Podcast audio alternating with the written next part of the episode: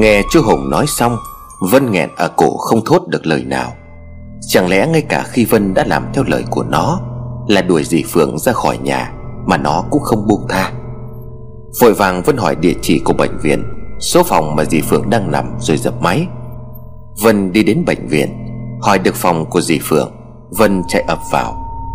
Cô bật khóc nức nở khi thấy dì Phượng đang ngồi dựa vào thành giường.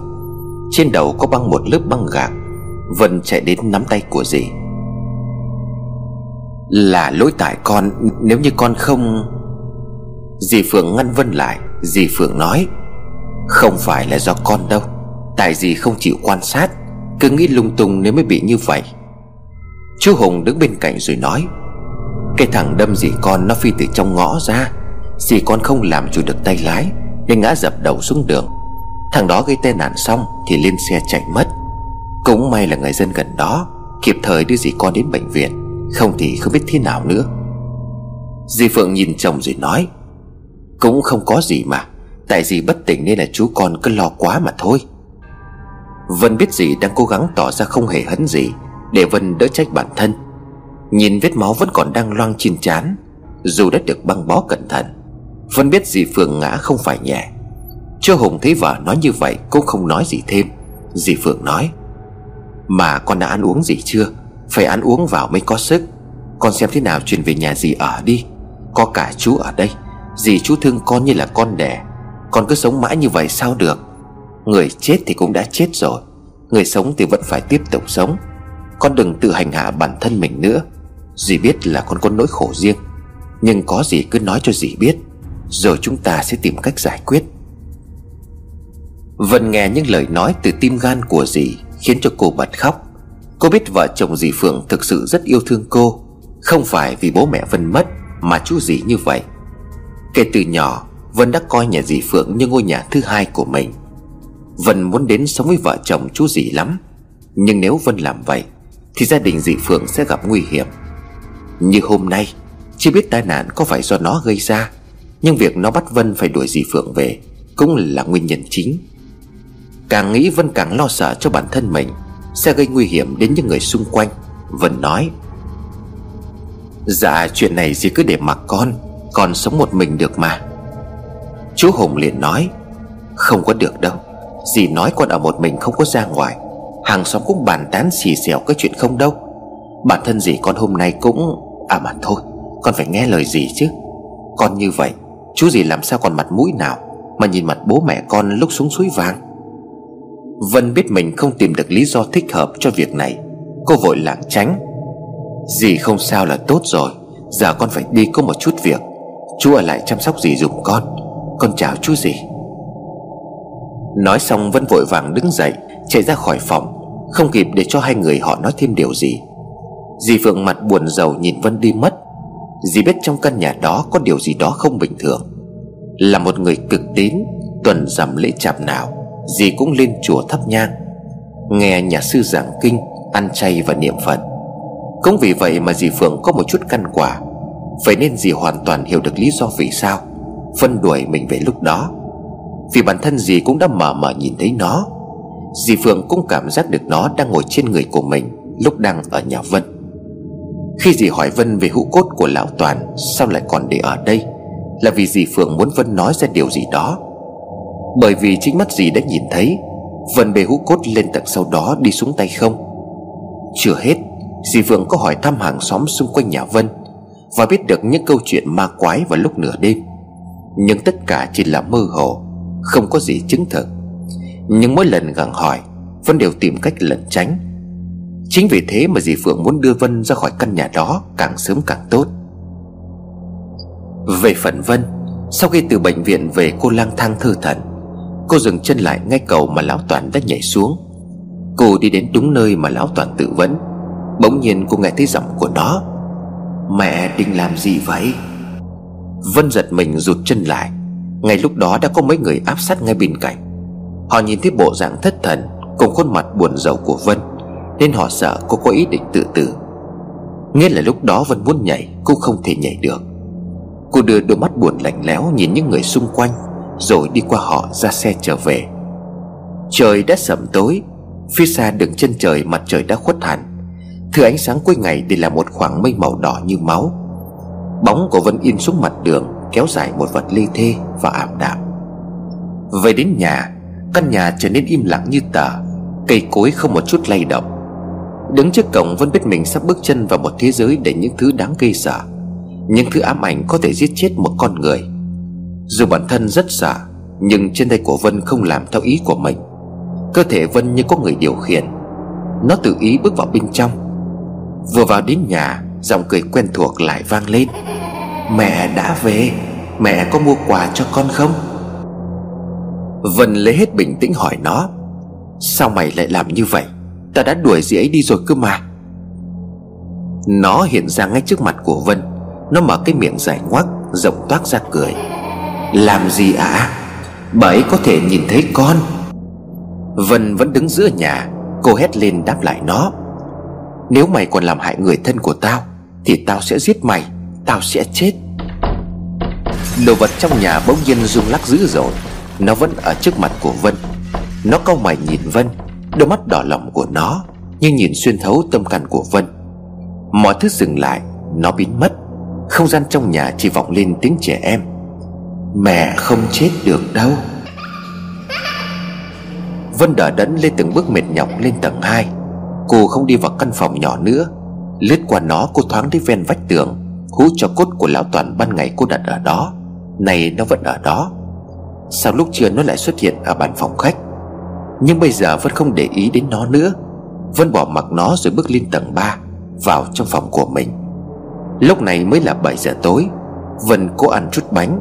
Uống một chút sữa Mà hôm qua dì Phượng mua tới.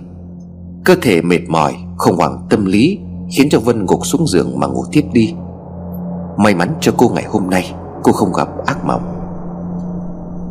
Đang ngủ ngon giấc, Vân giật mình tỉnh dậy vì tiếng sấm.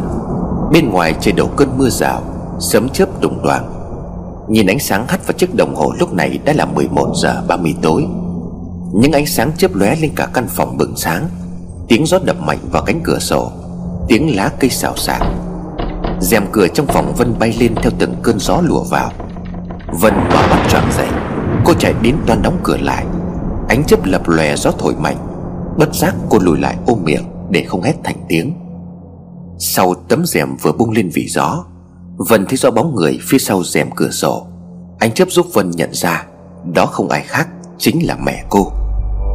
Trong cơn mưa giữa ánh chớp giật Vân thấy rõ khuôn mặt của mẹ mình đang buồn bã đứng ngoài cửa sổ. Tiếng sấm nổ vang trời. Ngoài trời sáng lòe lên, Vân với tay gọi, Mẹ ơi! Cô chạy đến bên cạnh cửa sổ, Nhưng không có ai ở đó. Chỉ có những cơn gió mạnh cuốn theo những hạt mưa Đang đắp thẳng vào mặt của Vân. Cô òa khóc, Mẹ ơi, mẹ ở đâu? Vân nghĩ ngay đến điện phòng. Cô chạy lại chút công tắc bật đèn, Nhưng không có điện. Có lẽ do trời mưa to Nên nguồn điện đã bị cắt. Vân quay lại phía cửa sổ, Cái bóng đen tóc dài bây giờ đang đứng ở đó. Vân định chạy lại Thì có giọng nói vang lên. Chạy đi Chạy đi. Giọng của mẹ Vân vọng ra từ phía cửa sổ. Vân vẫn không hiểu mẹ muốn nói gì. Giọng đó lại tiếp tục nói, Con chạy đi Chạy đi. Cái bóng đó bị mất. Vân nhào đến chỗ cửa sổ Nhưng tất nhiên làm gì có ai. Cô hét lên một cách tuyệt vọng. Mẹ ơi, mẹ ở đâu? Không có ai đáp lại. Gió thổi quá mạnh, Khiến một cành cây bị gãy đập thẳng vào cửa sổ. May mắn Vân không bị làm sao. Cô quỳ xuống sàn nhà. Trong không gian tối đen như mực Chỉ có tiếng gió và tiếng mưa. Mưa hắt vào ướt hết cả căn phòng. Vân đưa tay cố sức kéo hai cánh cửa sổ lại, Thò đầu ra ngoài cửa sổ. Vân thấy hình như dưới gốc nhãn có một người đàn ông, Đang ngước mắt nhìn lên cửa sổ phòng Vân. Ánh sáng mờ mờ của sấm chớp Làm cho Vân nhìn thấy người đó đang mặc bộ quần áo, Giống với bộ quần áo mà lão toàn mặc hôm từ từ Lão đang đứng ở đó, ngẩng đầu lên nhìn vào phòng của Vân. Kéo hết sức, Vân cũng đóng được cửa sổ lại. Bên ngoài như có ai đó đang gõ cửa. Dù hình ảnh của lão Toàn đang đứng dưới gốc cây Làm cho Vân sợ khiếp vía nhưng Vân lại nghĩ có khi nào mẹ Vân đang ở bên ngoài. Dù biết mẹ đã chết, Nhưng từ ngày mẹ chết chưa bao giờ Vân được gặp mẹ. Hôm nay thấy mẹ cô không còn già, Mà cô thấy thương mẹ vô cùng. Bà nãy cô thấy khuôn mặt của mẹ rất buồn, Đôi mắt của bà đang khóc chứ không phải vì nước mưa. Bà còn có điều gì đó chưa kịp nói với Vân. Lấy hết can đảm, Vân tiến lại gần cửa sổ, Kéo tấm rèm lên. Vân kinh hồn bạt vía. Lão Toàn Lão Toàn đang đứng ở đó với thân xác thối rữa, Nát bét Trên tay của lão đang ôm hút cho cốt của chính bản thân mình. Lão nhìn Vân bằng hai mắt sâu thẳm Đen xỉ Vân ngã người về đằng sau Cô hạ rèm xuống. Tiếng gõ cửa lại vang lên phía sau cửa sổ. Lùi lại góc nhà đối diện Vân thu mình vào một xó nhỏ quen thuộc. Cô mở chừng mắt nhìn về phía cửa sổ. Cảm giác như cánh cửa đã bung ra bất cứ lúc nào. Vân lo sợ điều đó. Cô không dám nhắm mắt lại.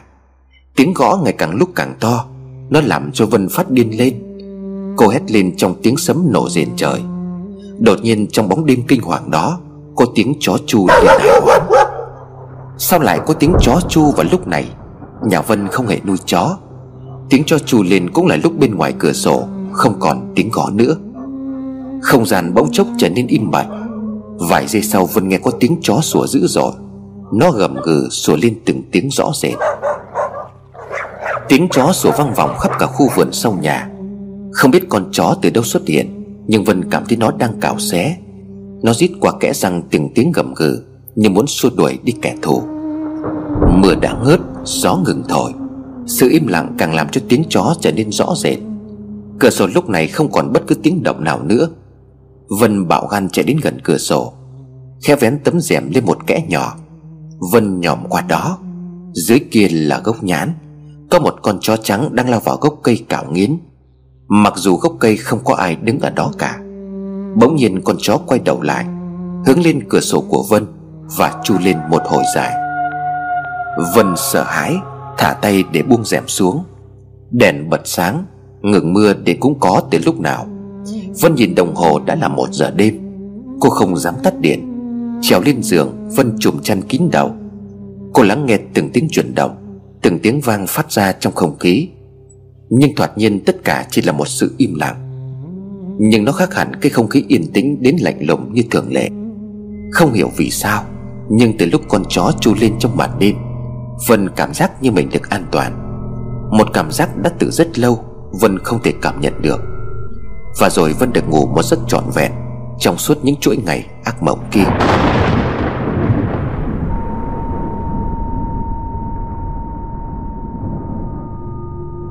Sáng hôm sau Vân tỉnh dậy trên giường.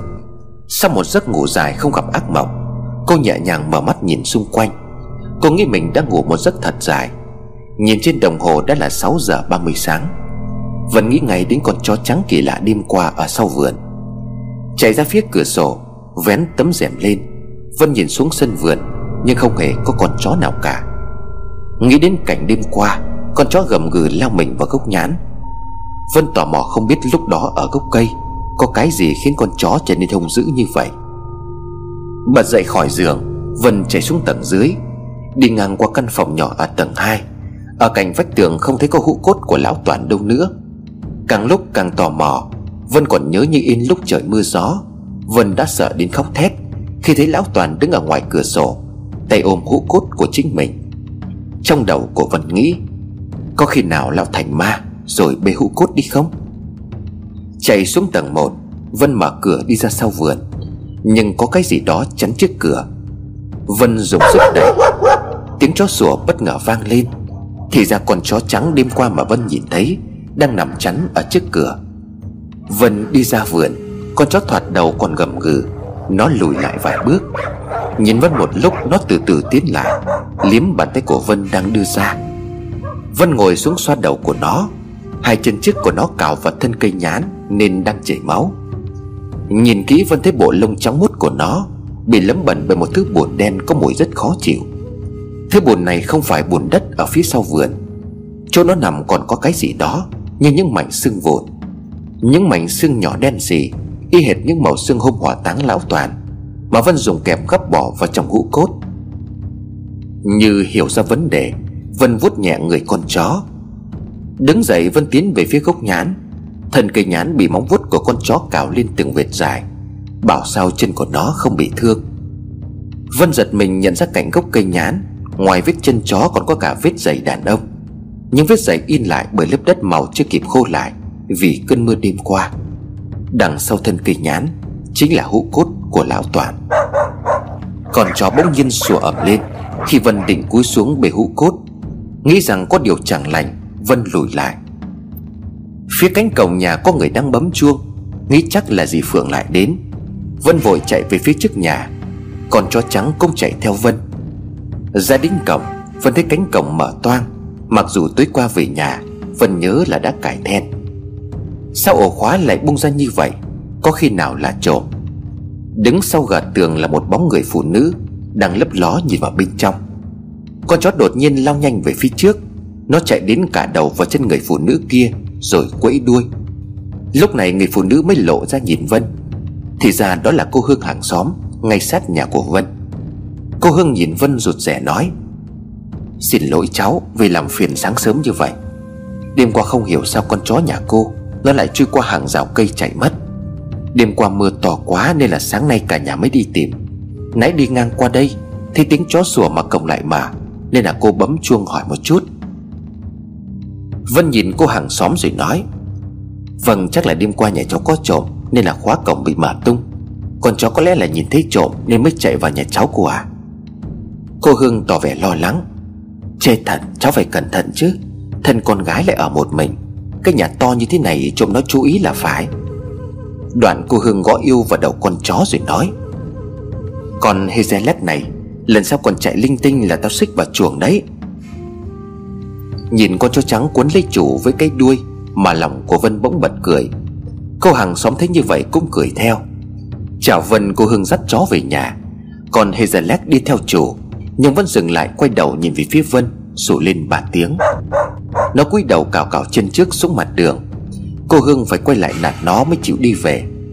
Với những gì vừa nhìn thấy sáng nay sau vườn, Vân thầm biết ơn con chó. Nhà có nó mà đêm qua, Vân có được giấc ngủ ngon lành. Cái bóng người đàn ông đứng dưới gốc nhãn nhìn lên cửa phòng. Những mảnh xương vụn nơi con chó nằm ở cửa sau. Hú cốt của lão Toàn từ tầng 2 Được đặt ở sau gốc nhãn. Việc con Hazelet lao vào cào xe gốc cây Chính là vì nó thấy hồn ma bóng quế của lão Toàn. Còn việc vì sao cánh cổng khóa lại bị bung ra Và việc con chó trắng chạy sang nhà Vân Chỉ có thể nghĩ được rằng Đó là do mẹ cô phù hộ. Ngay từ lúc bắt đầu trời đổ mưa, Vân đã được mẹ hiện về báo mộng.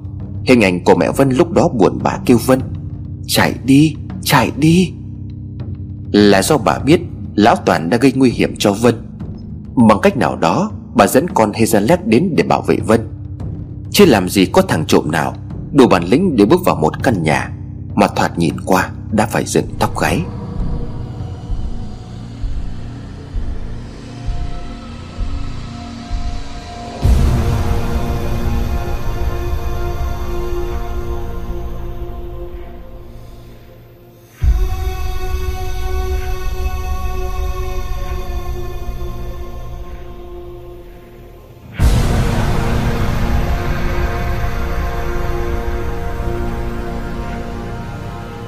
Nghe Vân kể lại câu chuyện của mình Từ đầu cho đến giờ, Tôi chăm chú nghe không bỏ sót một chữ nào. Nửa tin nửa ngờ, Nhưng cái cách mà Vân kể, Khuôn mặt bộc lộ nỗi sợ hãi Khi nhắc đến Lão Toàn. Hai bàn tay run rẩy khi phải nhớ lại những chuyện kinh dị Từng trải qua, Thực sự làm cho con người khác phải tin. Vân đã bị khủng hoảng tâm lý một cách nặng nề. Vân hỏi cô Muôn, Trước giờ cháu nghĩ là chỉ có con chó mực mới đuổi được ma, Nhưng mà sao hôm đó lại là con chó trắng? Cô muôn mặt đăm chiêu Nhưng điều Vân vừa kể khiến cô phải suy nghĩ rất nhiều. Cô muốn nói, Cái đó là do quan niệm của mỗi người. Chúng ta thường hay suy nghĩ, Chỉ có chó đen mới đuổi được tà ma. Nhưng mà theo cô được biết, Một quan niệm khác thì chó trắng là hiện thân của sứ giả địa ngục. Linh hồn người khi mới chết sẽ lang thang vô định Còn chó trắng sẽ dẫn đường xuống cõi âm cho những linh hồn đó. Đồng thời với những linh hồn để oán hận, Chết tức tưởi, Cố tình ở lại ám ảnh người còn sống thì nó sẽ ngăn cản những ác hồn đó. Nghe cụ buồn nói, tôi thấy hợp lý. Các cụ ngày xưa đã nói rằng Chó kỳ ma, Cho nên trắng hay đen thì cũng là chó. Mà đã kỳ thì con nào chẳng kỳ Trên thế giới cũng chẳng thiếu gì những quan niệm khác nhau Về mỗi loại con vật đại diện cho tâm linh. Nghe Vân kể, Nghe cô môn giải thích, Tôi đã phần nào tin Ma là có thật. Cô Muôn lại hỏi Vân Thế cái hũ cốt cháu có đem vào trong nhà Hay là tìm cách giải quyết sao? Người chết do bùa ngải âm hồn thường bất tan Bố cháu mất cũng đã lâu rồi. Hôm đó cháu nhìn thấy mẹ cũng là do vấn đề này. Nhưng mà việc lão toàn khiến cháu cảm thấy sợ hãi, Vì người chết trong tuần đầu tiên Sẽ rất khó kiểm soát linh hồn. Và nếu bị họ hại, sẽ tìm cách báo oán. Tôi đã từng là một fan hâm mộ chuyện ma của chú Nguyễn Ngọc Ngạn. Quả thật trong mấy câu chuyện báo oán của oan hồn, Đa phần đều diễn ra trong tuần đầu tiên. Sau khi nạn nhân bị chết, Nghe chuyện qua băng đĩa Thì cũng chỉ là một cách giải trí, Tuy sợ nhưng dễ quên.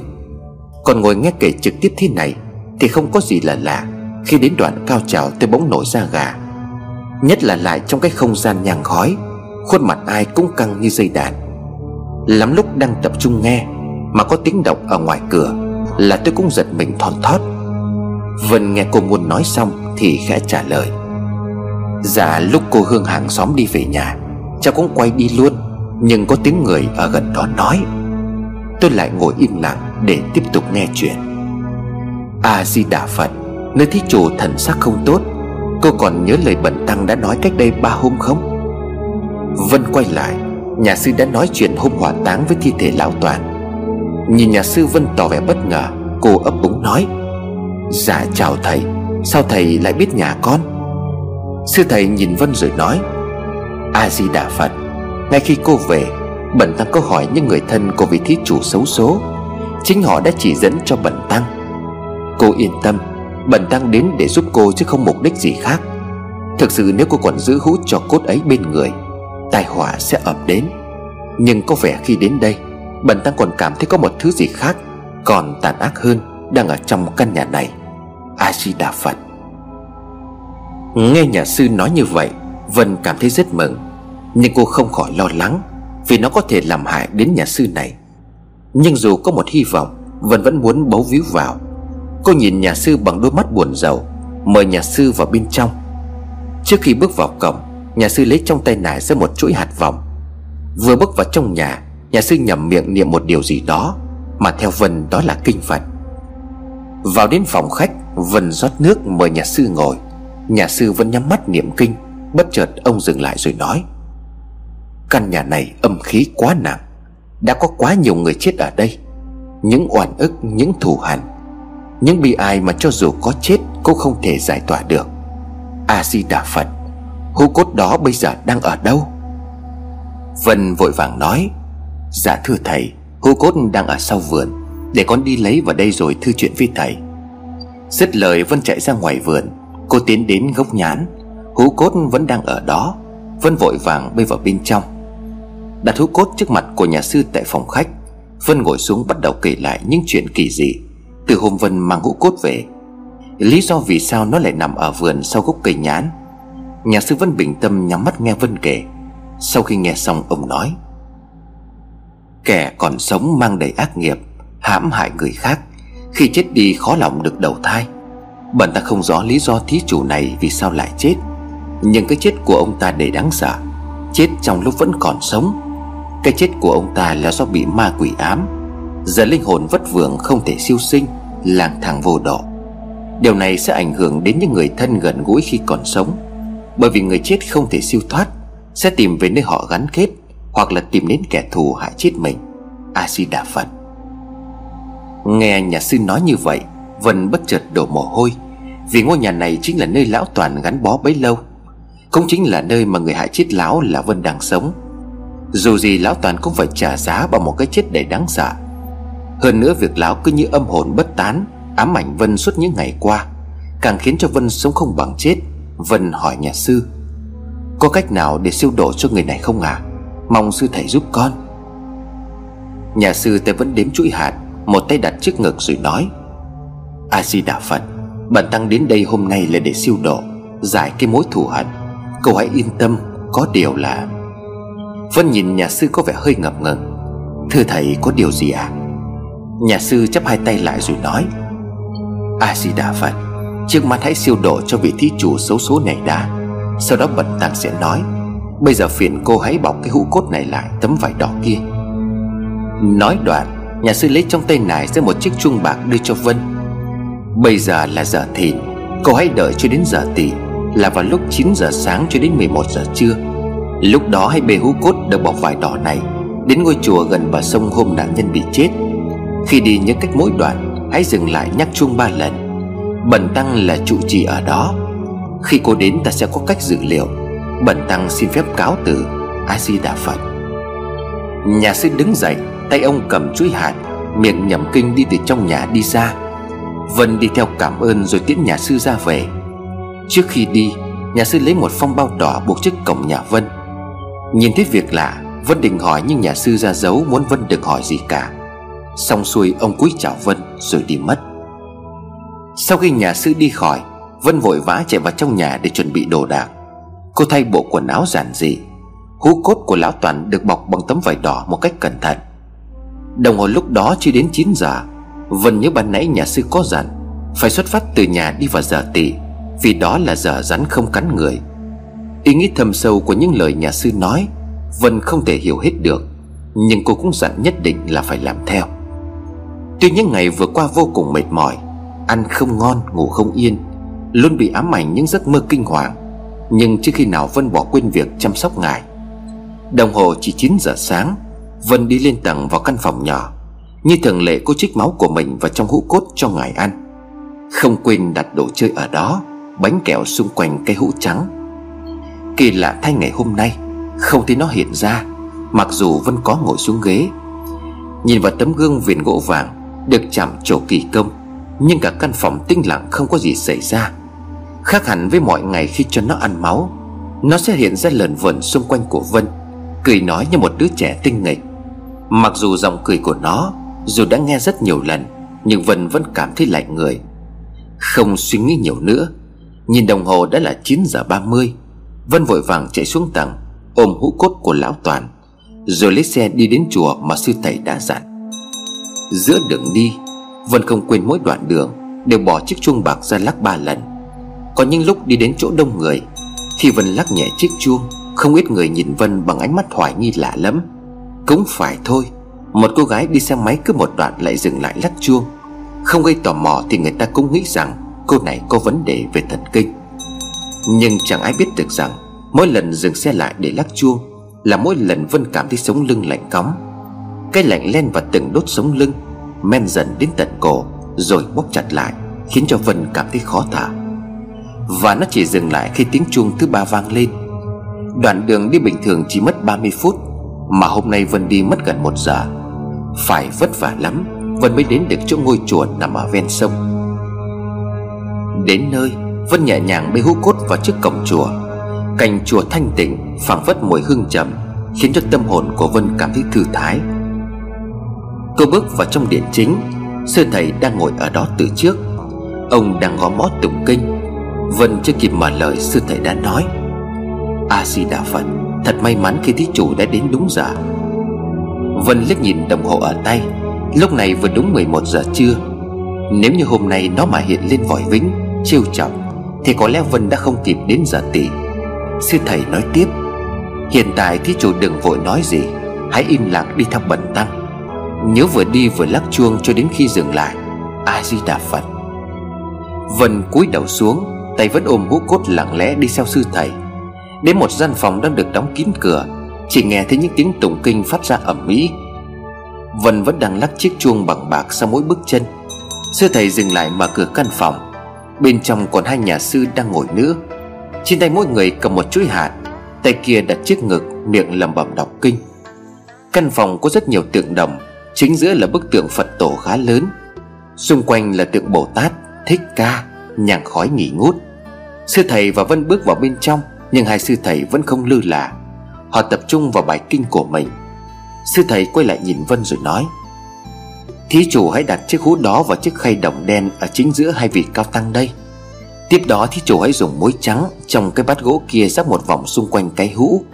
Sau cùng hãy từ từ mở mảnh vải đỏ kia ra. Vân tiến lại gần chiếc khay bằng đồng đen bóng loáng.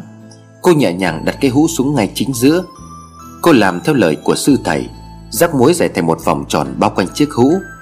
Lúc này sư thầy đã đóng cửa lại. Ông ngồi vào chiếc nệm tròn đã được đặt sẵn ở đó.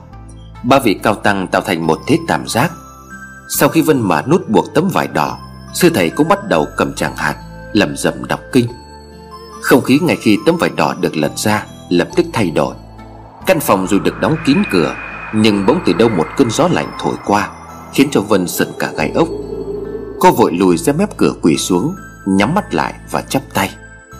Cả căn phòng trở nên lạnh lẽo. Ba vị cao tăng vẫn giữ được thần thái. Chỉ có Vân lúc này đã đổ mồ hôi lạnh.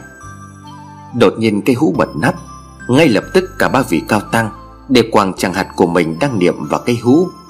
Vân tò mò hé mắt nhìn. Trước mắt cô là hình ảnh cái đầu lão toàn Đang cố ngoi lên khỏi chiếc hũ, Nhưng không có cách nào có thể thoát ra ngoài. Lão đang chu lên những tiếng đau đớn. Cả ba chẳng hạt dường như đang phát sáng. Quấn chặt vào chiếc hũ. Sư thầy bỗng nói, Nhắm mắt lại. Thí chủ càng nhìn vào thì vong linh càng khó siêu thoát. Tính tâm, A-di-đà Phật. Vân vội nhắm chặt mắt lại, Miệng cô không ngừng lẩm bẩm, A-di-đà Phật. Những tiếng gào thét đầy đau đớn vang vẳng bên tai của cô. Vân nghe rõ như lão toàn đang ghé sát tai của cô, Cất giọng đầy ai oán. Vân, cứu dượng cứu dượng. Vân không dám trả lời, Cô vẫn nhắm nghiền mắt lại. Lúc này Vân nghe thấy giọng của sư thầy đang niệm chú. Nam mô đại bi, Hội thượng Phật Bồ Tát. Thiên thủ thiên nhán Vô ngại đại bi, Tâm đà la ni. Nam mô hắc giả đát na Đà gia xả gia. Tuy không hiểu gì, Nhưng Vân thấy những tiếng gào thét đã yếu dần Sau những lời chú của vị sư thầy. Trong lúc vị sư thầy niệm chú, Thì hai vị cao tăng còn lại Tay cầm chuông bạc rung lên liên hồi. Không hiểu vì lý do gì Mà khi sư thầy niệm chú, Vân cũng khó thở đến tất cả lồng ngực. Từng lời của sư thầy phát ra Như có những mũi kim đâm thẳng vào tim của Vân vậy. Tiếng chuông lời niệm chú, Kinh cầu tất cả vang lên một cách liên tục, Làm cho Vân cảm giác không gian trong phòng trao đảo. Cứ như vậy mọi chuyện diễn ra trong vòng một tiếng rưỡi đồng hồ. Vân bắt đầu thở dốc, Chân tay của cô run lẩy bẩy. Vân mất dần ý thức, Giọng của sư thầy vang lên. Thí chủ hãy cố gắng chịu đựng, Phải giữ cho tâm thật thanh tịnh, Sắp kết thúc rồi. Vân cố gắng gượng không để cho bản thân mình gục ngã. Ba vị cao tăng ngưng niệm chú. Họ dán ba miếng giấy vàng có ghi những ký tự như chữ nho Vào trong chiếc hũ sau đó đóng nắp lại. Sư thầy nhúng tay vào một bát nước trắng Để ngay gần sau đó Vẩy nước về phía cây hũ cốt. Vân lúc này đã trở lại bình thường. Cô nhìn vào chiếc khay đồng đen. Giải muối trắng tinh bàn nãy cô giải xuống xung quanh chiếc hũ Bây giờ đã chuyển thành màu đen gì?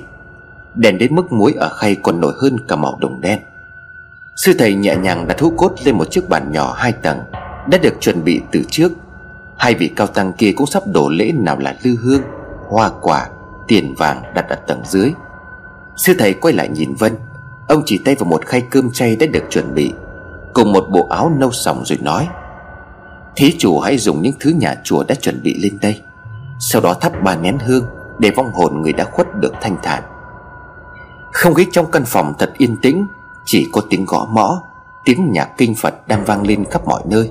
Sư thầy nói tiếp A-di-đà Phật Người này lúc còn sống phạm nhiều tội ác, Chết rồi vẫn không được siêu sinh.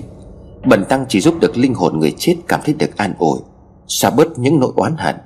Nhưng quan trọng nhất vẫn chính là sự tha thứ của người có liên quan.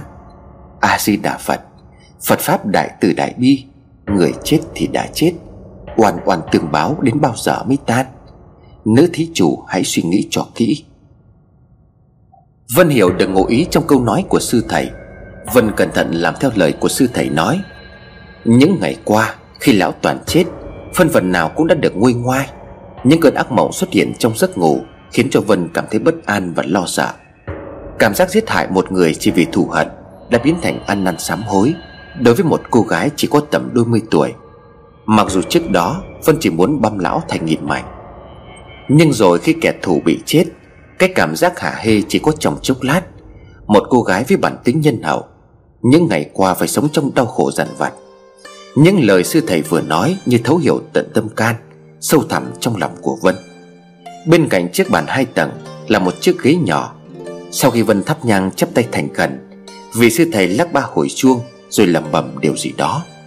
Bất chợt ông dừng lại, Chỉ tay về chiếc ghế rồi nói, A-di-đà Phật, Linh hồn người thân thí chủ đang ngồi ở ghế kia, Mời thí chủ rót rượu dâng cơm. Vân tiến lại gần, rót một chén rượu đưa lại gần chiếc ghế, Mặc dù bây giờ Vân không nhìn thấy gì cả. Mời cơm. Giọng sư thầy vang lên. Vân bê cả khay cơm chay đưa lên phía chiếc ghế Dâng y phục. Sư thầy nói tiếp. Vân hạ khay cơm chay xuống, Lấy tiếp tục bộ quần áo nâu đưa lên. Bên cạnh là hai vị cao tăng đang ngồi tốt tiền vàng, Mồm niệm kinh Phật, Hoàn tất mọi việc sư thầy nói với Vân. Thi chủ có đồng ý tha thứ cho những lỗi lầm Mà người này đã gây ra không? Vân im lặng một lúc, Cô bật khóc nghĩ đến bố mẹ, Nghĩ đến bà Lanh Và cả dì Loan nữa. Nhưng rồi nước mắt ngăn chồng Cô nói trong tiếng nấc nghẹn ngào. Dạ thưa, con đồng ý. Cảm giác lúc đó căn phòng như sáng bừng lên trong tiếng nhạc Phật. Cửa sổ cửa chính căn phòng bỗng mở tung ra Cho những tia nắng buổi chưa tràn vào. Không khí nặng nề lạnh lẽo tan biến. Sư thầy mỉm cười chắp tay lại trước tượng Phật tổ rồi nói, A-di-đà Phật. Tiếp đó hai vị cao tăng dọn dẹp đổ lễ. Vị sư thầy tiến lại gần, Bóc ba miếng giấy màu vàng ban nãy đã dán trên hũ cốt ra. Đưa hũ cốt lại cho Vân sư thầy nói, Lát nước bẩn tăng sẽ dùng thuyền đưa thí chủ đến thượng nguồn con sông. Ở đó thí chủ hãy giải cho cốt của người thân theo dòng nước. Từ nay linh hồn của người chết sẽ có cơ hội được siêu sinh. Vân hơi còn thắc mắc Dạ thưa thầy có cơ hội là sao? Nhà sư nhẹ nhàng đáp, A-di-đà Phật, Tùy vào nghiệp của chúng sinh Mà sau khi chết, Linh hồn sẽ phải đi về đâu? Ai tích đức làm thiện thì sẽ được về với trời. Ai tạo nghiệp làm ác Thì sẽ phải đến với địa ngục. Ngạ quỷ, súc sanh, Để trả giá cho tội ác của mình lúc còn sống. Bần tăng chỉ có thể giúp được đến đây. Còn có được luân hồi chuyển kiếp hay không Phụ thuộc vào bản thân của mỗi người. Như đã hiểu ra phần nào Vân nhìn sư thầy như còn có ý muốn hỏi, Sư thầy nói tiếp. Oan oan tường báo, Thù hận càng giữ càng sâu. Bần tăng gặp thí chủ ngày hôm đó Ở đài hỏa thiêu Âu cũng là có cơ duyên. Này thí chủ đã mở lòng vị tha điều đó không sẽ giúp cho vong linh của người đã khuất được yên ổn. A-di-đà Phật. Điều vị sư thầy muốn nói, Đó chính là việc Vân tha thứ cho lão toàn. Đã giải được nỗi thù hận cả từ trong cái chết trước đó, Vân ngập ngừng hỏi. Vậy bố mẹ của con? Nhà sư nhìn lên trời mỉm cười rồi nói. Phật Pháp đại từ đại bi. Người tốt ra đi sẽ được an nghỉ. Vân nhắm mắt cúi đầu tả lễ vị sư thầy đáng kính. Chiều hôm đó trong ánh chiều tà Con thuyền nhỏ chở vân lên thượng nguồn dòng sông. Trên thuyền có sư thầy và hai vị cao tăng nọ. Người rung chuông, người giải tiền vàng. Sư thầy đứng niệm kinh Còn Vân nhẹ nhàng bốc từng nắm cho Giải xuống dòng sông theo từng làn gió nhẹ. Cảnh sắc dòng sông dưới ánh chiều tà Khiến cho mỗi nắm cho giải đi Làm cho Vân cảm thấy nhẹ nhõm vô cùng. Trong thâm tâm của cô Cô cảm thấy bình yên đến lạ thường. Khi nắm cho cuối cùng theo gió bay đi, Thì Vân bỗng cảm thấy bố mẹ của mình Như đang nắm chặt tay của nhau. Nhìn cô cười nhẹ, Cho dù ánh mắt của họ vẫn còn rất buồn. Vân dụi mắt nhìn xuống dòng nước, Hình ảnh lão toàn lúc còn sống đang nhìn cô. Không phải là một khuôn mặt kinh dị đáng gây sợ nữa, Hình như lão đang khóc. Đầu đó trong không khí vang lên giọng nói, Cho dượng xin lỗi. Vân chợt chảy nước mắt. Cô quay mặt đi nói nhỏ một câu gì đó. Vậy là tất cả đã kết thúc. Về đến nhà chùa, Vân hỏi sư thầy. Dạ thưa thầy, Con rất biết ơn thầy đã giúp con. Nhưng dù gì nhà chùa cũng chuẩn bị cho con tất cả mọi thứ. Giờ mọi việc đã xong. Bản thân con cảm thấy như chút được gánh nặng. Vẫn biết nhà chùa làm việc thiện, Nhưng xin phép thầy cho con được trả tiền lễ vật. Sư thầy nhìn Vân cười, Ông khẽ cúi đầu rồi nói. A-di-đà Phật Bần tăng với thí chủ gặp nhau là có cơ duyên mang lại. Việc giúp thí chủ ở đây Cũng là bần tăng đang giúp chính bản thân của mình. Thí chủ không nên suy nghĩ quá nhiều, Nhưng thí chủ mới chỉ gỡ được một nút thắt trong quá khứ. Còn hiện tại thí chủ vẫn còn mang nhiều uẩn khúc. A-di-đà Phật Thiện tai thiện tai. Phân hiểu điều sư thầy đang nói là gì, Nhưng cô không dám nhờ thầy giúp đỡ. Sư thầy tiến Vân ra đến cổng chùa, Ông nói Phong bao đỏ bẩn tăng đeo trước cổng nhà thí chủ. Giờ này có lẽ cũng đã hết tác dụng. Có thể sau này chúng ta không còn gặp nhau được nữa. Vừa dứt lời thì sư phụ quỵ xuống. Tiếng cười của nó vang lên. Mẹ, đến đây làm gì? Nó đang ngồi trên vai của sư phụ, Nhìn Vân bằng đôi mắt đỏ như máu. Vân vội vàng xua tay nói lắp bắp. Không không, chuyện này không liên quan gì đến con. Đừng làm hại thầy ấy. Vị sư thầy lúc này cố gắng gượng dậy. Nó đột nhiên biến mất. Sư thầy thổ huyết chỉ tay về phía Vân rồi nói, Thí chủ đang nuôi một con quỷ. Trong không khí, Giọng nói của nó vang lên, Lão có thể nhìn thấy ta, Lão phải chết. Sư thầy ho hụ hụ, Sau mỗi tiếng ho là những tia máu lại văng ra. Ông cố gắng lấy ra một tấm bùa kẹp giữa hai đầu ngón tay. Ngồi xếp bằng sư thầy miệng đầy máu, Vẫn lẩm nhẩm đọc kinh niệm Phật. Vân muốn chạy đến nhưng chân cô cứng đơ lại như khúc gỗ. Cô hét lên Dừng lại, dừng lại đi Tao sẽ không gặp lại ông ấy nữa. Nó hiện lên trên vai của Vân Rồi cười một nụ cười quái dị. Con không giết được lão ở đây Nhưng lão không được giúp mẹ. Ai đến gần mẹ đều phải chết. Vân chỉ kịp nói Được, được, hãy tha cho ông ấy. Sư thầy như qua được cơn nguy hiểm Ông ngồi bất động rồi nói, A Di Đà Phật, Bần tăng muốn giúp thí chủ, Nhưng con quỷ này mang quỷ khí tích tụ lâu năm. Bần tăng không đủ pháp lực, Cả không thể giúp thí chủ loại bỏ nó. Mong thí chủ lượng thứ, Thiện tai thiện tai. Vân nhìn sư phụ đang đau đớn, Cô khóc thành tiếng, Con xin lỗi. Trong khung cảnh trời nhá nhem Vị cao tăng ngồi trước cổng chùa thổ huyết, Cô gái đang khóc vì ăn năn, Hối hận. Do tai họa của mình mang đến cho mọi người. Còn nó thì đang ngồi ôm lấy cổ của Vân, Thì thủ vào tay của cô bằng một giọng nói từ địa ngục. Về nhà thôi mẹ ơi. Nhìn vị sư thầy lúc đó, Vân biết sẽ chẳng ai có thể giải thoát được cho mình. Trên đường về nhà, Vân vừa đi vừa khóc nức nở. Nghĩ đến những người vì cô mà chết như bà Lanh, Mẹ cô, Thậm chí là dì Phượng cũng gặp tai nạn. Rồi bây giờ là vị nhà sư cũng phải giúp cô. Mà ông bị nó hại đến thập tử nhất sinh, Sống chết còn chưa biết thế nào. Vân tự trách bản thân của mình Đã gây tai họa đến mọi người. Cô khóc thành tiếng, Nhưng trên đoạn đường nhá nhem tối không một bóng người, Vân cảm thấy mình lạc lõng, cô đơn. Dường như trên cõi đời này, Vân sống cũng không còn ý nghĩa gì nữa. Về đến cổng nhà, Vân ngừng khóc. Khuôn mặt cô trở lại trạng thái như băng, Đôi mắt vô hồn trống rỗng. Cô biết cái mình cần làm bây giờ là gì. Định mở cổng đi vào trong nhà, Vân chợt nhìn thấy phong bao đỏ mà sư thầy buộc trước cổng nhà. Bỗng nhiên nó bùng cháy phừng phừng, Dù không có ai châm lửa. Vân giật mình khi nghe thấy giọng nói của nó. Lão già đáng ghét, Lão dám dán lá bùa ở đây, Làm con không xuất hiện được cả ngày hôm nay. Nhớ lại ban nãy lời sư phụ có nói, Phong bao đỏ đó đã hết tác dụng. Giờ Vân mới có thể hiểu, Chính phong bao này đã cầm chân ngài. Không cho nó ra khỏi nhà bám theo Vân, Trong khi cô đến chùa để làm lễ cầu siêu cho linh hồn lão toàn.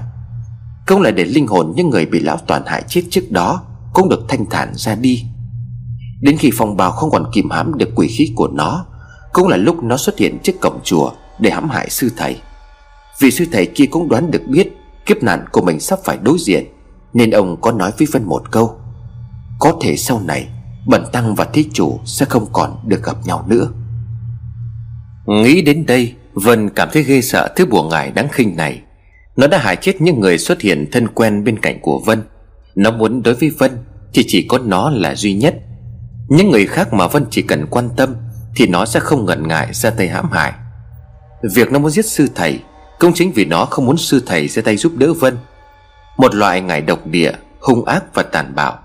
Vân cố kìm nén cảm xúc, Cô hỏi nó, Mày hại chết nhà sư rồi phải không? Cánh cổng không ai đẩy tự nhiên mở ra Với âm thanh gai người. Vân bước vào bên trong, Thì cánh cổng đóng sầm lại, Giọng của nó vang lên.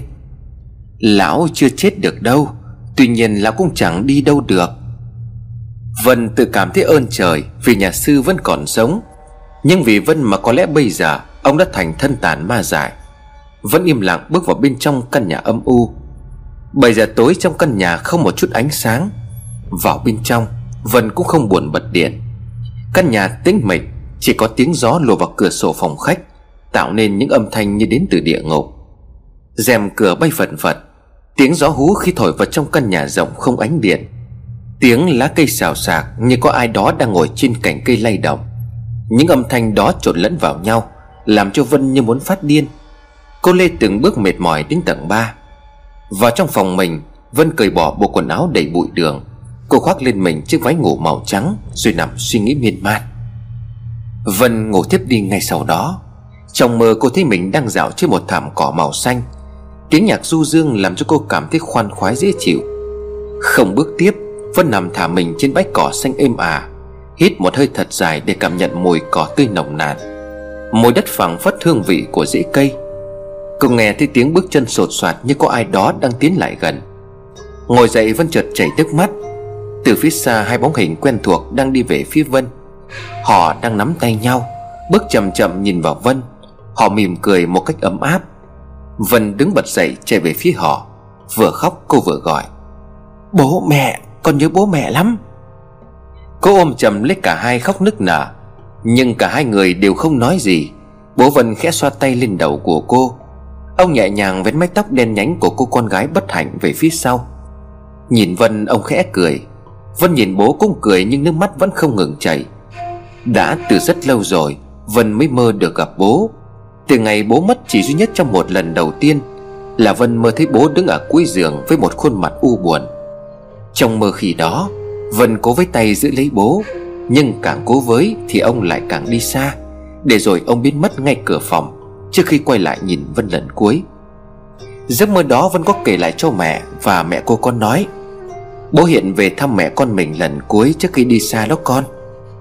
Nhưng hiện tại trước mặt của cô Là một khuôn mặt hồng hào, Mái tóc được trải chút gọn gàng. Bố cô mặc bộ vest đen Kết hợp với sơ mi trắng đầy lịch lãm. Kế bên là mẹ cô cũng dạng giữa không kém. Mẹ cô vẫn hiền hậu, Nhẹ nhàng, Nhưng vô cùng sang trọng. Hình ảnh mà từ khi bố Vân mất, Mẹ Vân cũng quên đi vẻ đẹp của chính mình. Thay vào đó là cuộc sống tối tăm Bị lão toàn hành hạ không nương tay. Nhìn cả bố lẫn mẹ, Vân chỉ muốn giữ họ lại thật lâu. Vẫn ước thời gian lúc đó ngừng lại, Để gia đình họ không phải rời xa nhau. Mẹ Vân khẽ đưa tay vuốt má con gái. Bà nhẹ nhàng lau đi những giọt nước mắt Đang chảy xuống nơi gò má, Có một chút hốc hác xanh xao. Sau bao nhiêu ngày chịu đựng những ám ảnh kinh hoàng, Đột nhiên họ hạ tay xuống. Khuôn mặt của bố mẹ Vân bỗng trở nên buồn bã. Nụ cười trên môi của hai người vụt tắt. Cả hai đang lùi dần về phía xa. Mẹ Vân đưa tay chỉ vào bụng Vân Rồi càng lúc càng xa dần. Vân không hiểu gì cả, Chỉ cố gắng đưa tay với lấy hình bóng của cha mẹ, Nhưng cô chỉ kịp nhìn thấy khuôn mặt buồn bã của họ. Cô chỉ nhìn thấy môi của mẹ đang bấp máy điều gì đó, Nhưng cô không nghe rõ.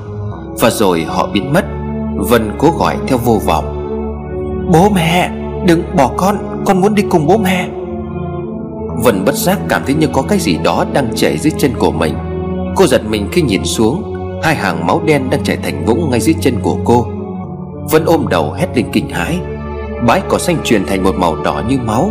Không gian xung quanh trở nên mờ mịt, Máu chảy càng lúc càng nhiều. Vân nhìn thấy trong vũng máu tươi dưới chân mình, Có một vật hình thù giống như thai nhi còn nguyên dây rốn, Đang nằm khẽ cỏ quậy. Giật mình cô hét lên thất thanh. Khi thai nhi đó đang cất lên tiếng khóc thảm thiết. Quá sợ hãi, Cô thét lên nhưng không ai chạy lại giúp đỡ. Choàng tỉnh dậy, Vân đổ mồ hôi ướt đẫm trước váy ngủ. Ánh trăng chiếu vào căn phòng từ cửa sổ Vẫn đang mở khiến cho cô nhìn rõ chiếc đồng hồ Đang chạy từng giây tách tách. Lúc này vừa tròn 12 giờ đêm, Lau mồ hôi còn vương lại trên trán, Vân hoàn hồn bước ra khỏi giường. Cô tiến về phía ban công ngoài cửa phòng. Trăng hôm nay không phải là trăng rằm nhưng bầu trời đêm đen kịt Khiến ánh sáng mờ ảo của trăng trở nên lung linh.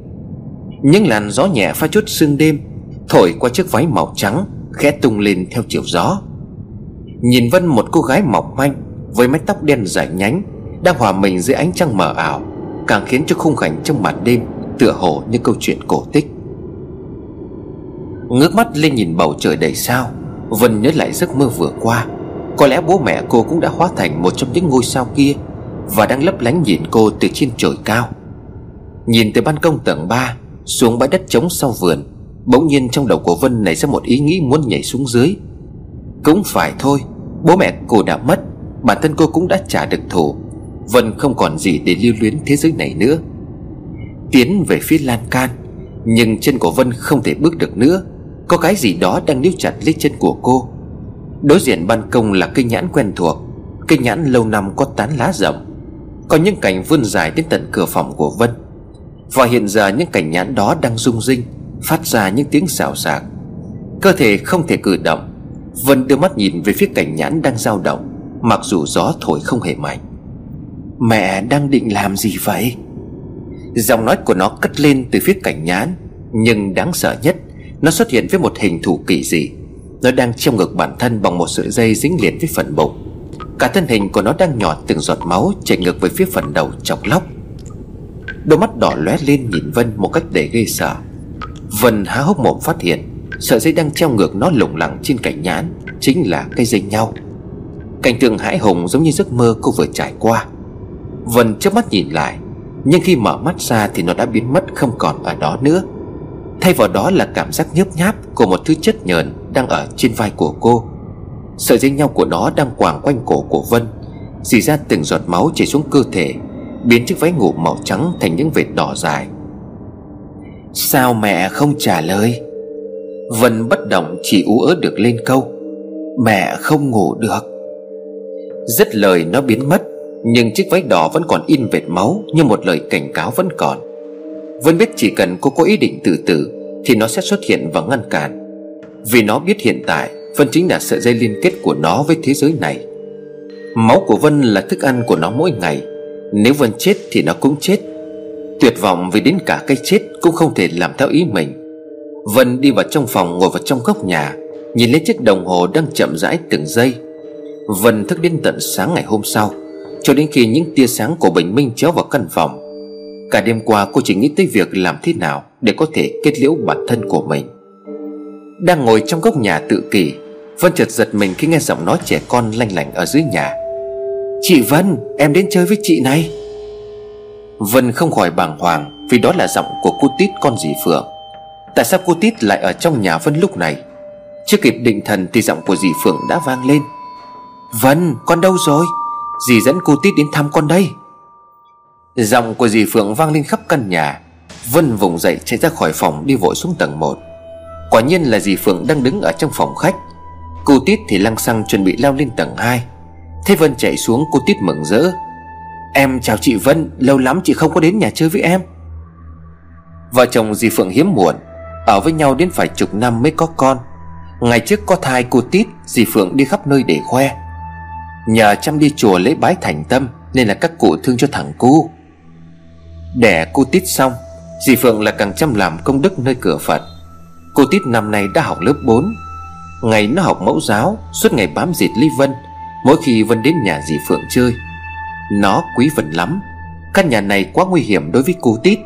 Vân vội vàng bế cô Tít xuống tầng 1 Nhìn dì Phượng đang xếp hoa quả ra đĩa, Vân quên chào dì mà hỏi ngay. Sao dì lại đến đây? Mà chìa khóa đâu mà dì vào? Dì Phượng hơi bất ngờ trước thái độ của Vân. Dì chưa kịp trả lời, Vân chợt nhận ra mình quá vô tâm. Khi trên đầu của dì Phượng vẫn chưa tháo băng sau vụ tai nạn, Vân vội sửa sai. Ý còn là dì vẫn chưa bình phục, Không nên đi lại. Dì Phượng nhìn Vân rồi cười. Có sao đâu con, Vết thương ngoài ra ấy mà. Nhìn con xanh xao lắm, Khiến cho dì lo lắng. Hôm nay cô Tiết nó nghỉ học, Nên là dì dẫn đến đây để thăm con. Thực ra cái mà Vân muốn biết Là tại sao dì Phượng lại có chìa khóa để vào trong nhà. Vân còn đang thắc mắc Thì dì Phượng giải thích. Không giấu gì con, Hôm trước đến đây nấu cơm cho con. Dì có lên phòng cũ của mẹ con. Thấy chùm chìa khóa ở trên mặt bàn, dì đã lấy mang về. Cho dì xin lỗi vì đã không hỏi ý kiến của con. Công tại mấy lần trước dì có đến gọi Mà con đâu có xuống mở cửa, Đừng có trách gì nhé. Thì ra là như vậy. Vân đã hiểu.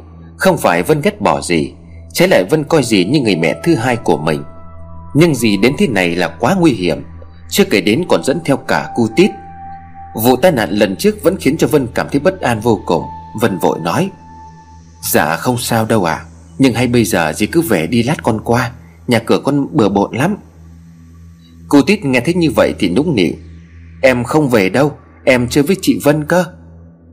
Vân không dám xoa đầu, Để thể hiện tình cảm với cô Tít như bình thường. Cô chỉ cười rồi nói, Cô Tít ngoan về với mẹ, Rồi lát nữa chị đến nhà chơi.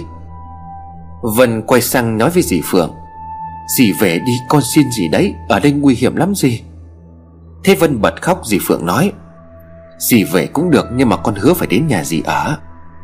Chẳng còn cách nào khác, Vân gật đầu chấp nhận. Dì Phượng xoa đầu cô Tít rồi nói, Chị Vân bị ốm, Mẹ con mình về cho chị Vân nghỉ ngơi. Mấy hôm nữa chị Vân về nhà mình ở với cô Tít nhé. Cô Tít ngây thơ vỗ tay hoan hô tỏ vẻ vui mừng. Trước khi về, dì Phượng quay lại nói với Vân Dì biết là con đang có chuyện Những chuyện kỳ lạ diễn ra trong căn nhà này, Dì cũng phần nào hiểu được. Dì đã đến gặp À mà thôi, Hôm nay dì dẫn cô Tít đến đây Là muốn cho con biết gia đình của dì, Cũng rất mong con về chung sống. Phải hôm nữa dì sẽ dẫn con đến gặp một người này. Vân im lặng không nói gì, Vì lời nói của dì Phượng vẫn chưa thể hiện được hết ẩn ý. Nhưng có một điều bây giờ Vân mới chú ý, Khi nhìn thấy dì Phượng và cô Tít nắm tay của nhau bước ra khỏi nhà trên cổ tay của hai mẹ con dì Phượng Đều đeo một sợi dây màu đỏ, Có buộc một chiếc phong bao nhỏ, Giống như sợi dây mà vị sư thầy hôm trước Buộc vào cổng của nhà Vân. Hôm nay hai mẹ con dì Phượng đến nhà, Nhưng nó không xuất hiện. Nghe đến đây, cô muốn với vẻ mặt đăm chiêu, Cô nhìn Vân rồi từ từ giải thích. Có lẽ dì con đã theo dõi khi còn đến đó. Và với những điều kỳ lạ mà bản thân cảm nhận được, Người xung quanh kể lại và chắc chắn là vị sư thầy kia cũng thuật lại. Chính vì thế mà trên tay hai mẹ con Mới có chiếc vòng đeo phong bao đỏ đó. Nhấp chén trà, Cô muôn bảo Vân ngồi thư giãn một lúc. Lần nói chuyện này tuy không còn vướng mắc về thời gian, Tuy nhiên mỗi lời kể lại, Những sự việc đã xảy ra trong quá khứ Lẫn những ám ảnh Vân phải chịu đựng gần đây, Khiến cho Vân bị áp lực tâm lý. Ai cũng vậy thôi, Khi phải nhớ lại những chuyện đau lòng trước đây Tìm ai cũng phải đau nhói. Cô muốn tiếp tục nói, Vạn vật trên đời đều có tương sinh tương khắc, Thiện ác âm dương tồn tại song song. Có thiện ắt có ác, Tất cả mọi người đều có cách chế ngự, Chỉ là sư thầy không có đủ khả năng. Phong bao đỏ đó của sư thầy cũng giống như vải ngũ sắc Mà ta đưa cho con. Nhưng sư thầy là người nhà Phật Phật Pháp phổ độ chúng sinh không hại người, Nên không biết cách thanh tẩy những bùa pháp hại người độc địa. Cũng may một điều Sư thầy cũng là cao tăng nên là thoát chết. Tuy nhiên dù không phải chết, Nhưng mà lời nguyện của ngài sẽ đeo bám suốt đời. Chú Năm bèn hỏi vợ, Thế liệu thầy có giúp được cháu ấy không? Vợ chồng mình tuy cũng có hiểu biết về bùa ngài, Nhưng mà câu chuyện của cháu Vân đây không hề đơn giản. Chưa bao giờ có ai bước vào trong căn phòng này, Mà lại toát ra cái mùi âm khí Khiến cho người khác dùng mình như vậy. Còn chưa kể đến việc nhà mình cũng Cô muốn giơ tay ra hiệu cho chú Năm không nói nữa Chú Năm nói giả chừng một câu nói Khiến cho tôi thêm tò mò. Tự nhiên tôi nổi gai ốc khi chợt nghĩ, Nhà này cũng nuôi ngài. Có thể lắm chứ. Theo như tôi được biết, Thì vợ chồng cô chú muôn năm làm cái nghề đưa người ta lên vùng cao để chữa bệnh Cũng đã nhiều năm. Có danh, có tiếng trong vùng Chứ không phải là hạng vô danh tiểu tốt. Nhớ lại ngày đầu tiên, Khi Vân chuẩn bị bước vào trong phòng thờ, Chú Năm đã bắt dừng lại. Tôi nhớ dòng họ nhà tôi Chẳng ai có căn có quả gì cả. Nói thật, ngoài chú Năm ra thì không ai tín. Ngày mới cưới cô Muôn, Những thói quen nhậu nhẹt của chú Năm mất hẳn. Những ngày còn bé, Tôi thấy ông ấy giết chó Thui rơm nhậu nhẹt với bạn bè suốt ngày. Bây giờ thì không bao giờ chú Năm ăn thịt chó. Sau khi nghe chuyện của Vân, Tôi càng tin vào khả năng vợ chồng chú Năm có liên quan đến bùa ngải. Khi Vân đến nhà bên cạnh chú Năm, ắt phải có gì đó nhắc nhở, Cảnh báo chú Năm. Đây là một mối hiểm họa. Và cái gì đó mà tất nhiên chỉ có cô Muôn và chú Năm biết. Càng nghĩ tôi càng thấy việc mình có mặt ở đây là một sự sai lầm. Càng nghe tôi lại càng tin đó là sự thật. Tin rằng ngôi nhà mà Vân có cái hũ sứ trắng kia, Có cái gọi là ngài Hải Nhi. Tôi sợ nếu tấm vải ngũ sắc kia của cô Muôn Cũng giống như cái phong bao đỏ của vị sư thầy. Ngay lúc này hết tác dụng. Liệu nó có đang ngồi trên vai của tôi hay không? Nhìn tôi bằng đôi mắt đỏ lòm như máu. Nhất là cái điệu cười ám ảnh của nó. Chỉ nghĩ thôi tôi cũng đã giật mình. Khẽ quay sang bên vai, Tôi từ từ đưa mắt nhìn không dám thở. Chẳng có cái gì cả, Mà nó ngồi ở đó như tôi đã tưởng tượng, Chắc rằng tôi lăn ra mà chết. Vân lúc này đã bình tĩnh trở lại, Có vẻ như Vân cũng quay sang, Nhìn bộ dạng thần hồn nát thần tính của tôi, Nên Vân khẽ cười. Lúc đó thì mình yếu đuối không chịu được, Nhưng không trách tôi được. Lần đầu nghe câu chuyện kinh dị, Ma mị trong không gian nhang khói nghỉ ngút, Mặt ai cũng lạnh thanh, Không một chút cảm xúc. Chưa kể đến gian phòng thờ nhà cô Muôn, Bao giờ cũng lạnh hơn nhiệt độ ở bên ngoài, Mặc dù không hề lắp điều hòa. Thế nên sang đây, Tôi hay theo chú Năm vào đây ngồi chơi, Thi thoảng uống chén nước chè Để nghe chú kể chuyện ngày xưa. Trước đây tôi có thắc mắc Thì chú Năm bảo, Phòng thờ cúng bao giờ cũng lạnh hơn phòng khác vì không có người ở thường xuyên, Nên là khí hàn nhiều hơn tạo cảm giác lạnh. Còn phòng ngủ, phòng bếp Lúc nào cũng có hơi người Nên là nó ấm áp. Nghe thế, những cái kiểu lạnh toát giờ này Càng khiến tôi nghĩ ra đủ lý do để giải thích. Có khi cô muốn làm bùa phép gì đó trong căn phòng này Nên nó mới lạnh như vậy. Cô muốn nhìn Vân rồi hỏi, Giờ con có thể tiếp tục kể được không? Vân gật đầu, Cô đưa cổ tay trái chỉ vào những vết sẹo, Giọng của cô hơi chậm xuống. Khi dì Phượng chở cô Tít đi xa, Vân vội đóng sầm cửa lại. Cô đưa tay lên ôm ngực thở dốc. Quá nguy hiểm, Vân thầm trách dì Phượng sao lại đưa cô Tít đến đây? Dù biết dì muốn Vân dọn về để ở, Nhưng nó sẽ làm hại bất cứ ai có quan tâm đến Vân. Bạn nãy khi cô muốn nói về tác dụng của phong bao đỏ, Vân cũng gật đầu đồng tình. Vì nhờ có phong bao đỏ đó Mà nó không phát hiện được sáng hôm nay, Căn nhà ma quỷ này có người ghé thăm. Nhớ lại đêm hôm qua nó xuất hiện với thân hình đầy máu Như một lời cảnh báo đến Vân. Nghĩ đến nó, Vân vội chạy lên căn phòng nhỏ tầng 2 Lạnh là cảm nhận của Vân Mỗi khi bước chân vào căn phòng này. Không khí ở trong phòng Có thể khiến cho những người gai góc nhất Cũng phải dùng mình. Mấy hôm nay Vân đã dần bỏ đi công việc mua đồ chơi, Bánh kẹo cho nó. Sự im lặng trong căn phòng Càng khiến cho Vân cảm thấy lo lắng sợ hãi. Nhìn đồng hồ vẫn còn sớm, Vân vội đi ra đầu đường. Nơi có cửa hàng bánh kẹo đồ chơi trẻ em. Người dân xung quanh đây không ai lạ gì gia đình của Vân. Dù gì căn nhà ba tầng kiểu dáng biệt thự Cũng quá nổi bật trong khu phố. Nếu ngày xưa họ biết đến gia đình của Vân, Bởi sự giàu có, Thì nay cái khiến cho họ như đến Vân Là một con bé sống trong ngôi nhà toàn cái chết bất hạnh. Họ cảm giác rằng những ai sống trong ngôi nhà đó đều chết một cách thương tâm. Họ nhớ bố mẹ của Vân chết vì tai nạn. Bà giúp việc chết trợn tròn mắt vì nhồi máu cơ tim. Mẹ Vân bị phát điên mà chết. Ngay cả ông bố dưỡng cũng chết đến rục xương, Nát thịt theo miệng của thiên hạ đồn. Duy nhất chỉ còn cô con gái. Nhiều đêm vẫn hét lên những tiếng thất thanh gây sợ. Cô con gái vất vưởng đi qua đi lại Nơi hành lang vào lúc 12 giờ đêm. Cô con gái mặc chiếc váy màu trắng đứng ngoài ban công, Khi gà gáy sang canh. Những gì Vân trải qua, Họ không hề biết, Nhưng những gì Vân thể hiện qua hành động, qua khuôn mặt u ám, Thì họ đều nghĩ rằng cô là mầm móng của tai ương. Cầm bịch bánh với túi kẹo trên tay, Vân hỏi chị bán hàng.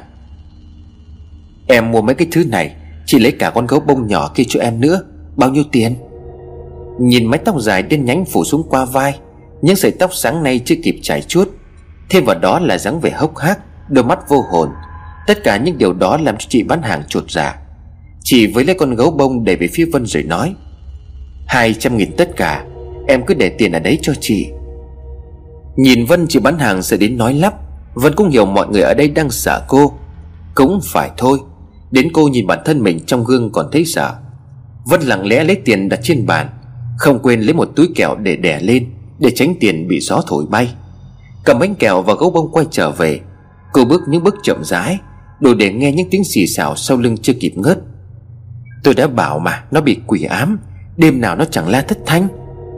Nhà nó như là ngôi nhà ma vậy. Chó mèo đi qua con nào cũng gầm gừ sủa vào. Hay thậm tệ hơn, Những người xung quanh của nó ai cũng chết đầy đau đớn. Cứ như vậy, Những lời khiến cho Vân cảm giác còn đáng sợ hơn cả thứ ngài Hải Nhi Đang ám ảnh không chịu buông tha cho cô. Bất giác cô đứng khựng lại, Quay đầu với mái tóc xõa kín khuôn mặt. Vân nhìn kẻ miệng lưỡi độc ác kia bằng ánh mắt đỏ sọng lên vì uất ức, Chuẩn bị tuôn trào những giọt nước mắt. Đám đông im bặt Họ bất thần khi nhìn thấy khuôn mặt đầy ám ảnh đó. Đúng hơn họ nhìn thấy điều gì toát ra từ Vân, Khiến cho họ thấy lạnh sống lưng. Mẹ thấy rồi chứ? Lũ người này xấu lắm, Chỉ có con bên cạnh mẹ thôi. Vân không giật mình khi nghe giọng nói của nó bên tai. Cô không giật mình khi nó đang trườn cái thân trắng ẩn thò mặt xuống nhìn cô. Bởi lẽ dù nó có đáng sợ thế nào, Cô không bằng miệng đời như những con dao Đâm thẳng vào lồng ngực của cô. Nó khiến cho cô cảm thấy mình là nguyên nhân dẫn đến sự bất hạnh, Là nguyên nhân khiến bố mẹ phải chết tức tưởi. Những lời đó khiến cho Vân cảm thấy Mình là thứ đáng sợ nhất. Mẹ đi đâu thế? Vân lấy bước thất thần trên con đường ngắn về nhà. Cô ngước lên nhìn nó, Đang bấu lấy đầu của cô vườn qua lại. Vân nhìn nó bằng đôi mắt u uất, lạnh băng. Mẹ đi mua đồ chơi với bánh kẹo cho con đó. Kết thúc câu nói trên, Vân nhuận miệng cười man dại. Vào đến nhà, đi lên căn phòng nhỏ ở tầng 2 Vân vào bên trong cho ngài ăn như thường lệ. Không quên đặt bánh kẹo, Đồ chơi mới xung quanh cây hũ trắng. May mắn thay cả ngày hôm đó, Không hề thấy nó nhắc tới dì Phượng hay cu tít. Vân thầm tạ ơn trời Phật, Vì nhà có phong bao đỏ mà nó không phát hiện ra điều gì. Cả ngày hôm đó, Vân nấu cơm ăn uống như bình thường. Cô cố tạo không khí vui vẻ trong căn nhà. Buổi tối Vân bật đèn sáng trưng. Tuy không đi đâu nhưng cô vẫn trang điểm lộng lẫy. Vào phòng nhỏ cô ngồi trước tấm gương viền gỗ màu vàng, Cười nói một mình cho đến khi đồng hồ điểm 10 giờ tối. Trước khi ra khỏi phòng, Vân còn dỗ nó. Mẹ về phòng ngủ nhé, Con cũng ngủ ngon. Nến trong căn phòng vụt tắt, Không gian trở nên im ắng. Tiếng gió thổi hắt từ phía cửa sổ vào bên trong. Bị nhiễm cái lạnh Khiến cho tóc gáy của Vân dựng đứng. Giọng cười của nó vang lên trong căn phòng âm u. Chúc mẹ ngủ ngon. Vân bước xuống tầng 1 Nhìn đĩa hoa quả mà sáng nay dì Phượng bày trên bàn. Cạnh đó là con dao thái sắc lẹm, Bóng loáng ánh màu hợp kim. Vân bê đĩa hoa quả cùng con dao đặt vào trong bàn bếp. Xong xuôi cô đi vào trong nhà tắm nhìn vào gương. Xả nước nóng vào trong bồn, Hơi nước bốc lên, Vân thấy khuôn mặt của mình đang nhòe dần trong tấm gương phủ đầy hơi nước. Tiếng nước vẫn chảy, Nhưng không có ai tắt cả. Hơi nước khiến cho nhà tắm trở thành một căn phòng. Như được bao phủ bởi một màn sương trắng xóa. Tiếng kim loại rơi xuống nền gạch, Tạo thành những âm thanh va đập, Nước rắn ra khỏi bồn, Nhưng hòa vào đó là màu đỏ của máu tươi. Trước khi mê man, Vân mờ mờ thấy mình đang đứng nhìn bản thân, Gục bên bồn tắm. Một cánh tay nhúng vào bồn nước, Khiến cho trong bồn trở nên có màu hồng nhạt. Vân nhìn thấy mình nằm đó, Miệng đang nở một nụ cười. Đột nhiên mọi thứ trở lại trạng thái tối om. Vân không cảm nhận được gì nữa. Cho đến khi cô nghe thấy trong không trung Hình như mẹ cô đang gọi. Vân ơi, Vân! Đúng là tiếng gọi của mẹ. Vậy là cô có thể gặp được mẹ. Tiếng gọi càng ngày càng gần. Vân biết là mình đang khóc. Vậy là từ nay cô không còn phải thấy nó nữa. Từ nay cô không còn phải nghe những lời cay nghiệt của người đời.